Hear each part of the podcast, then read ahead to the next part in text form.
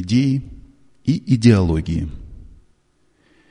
Идеи, которые не получают прочной опоры и поддержки, умирают очень быстро. Люди рождаются и умирают, и идеи тоже. Идеологии, то есть учения, проявляющие интерес к определенным идеям и развивающие их, умирают, как и все прочее. А те идеи, которые не умирают, в разные моменты истории воплощаются в какой-нибудь новой форме и продолжают жить.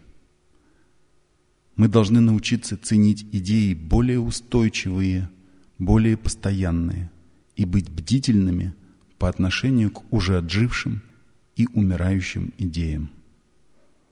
Они должны уступать место рождающимся. А это те же самые идеи, которые уже появлялись и появятся еще не раз, но уже в других одеждах и в других обстоятельствах. Примерно то же происходит и с людьми, и с самой жизнью.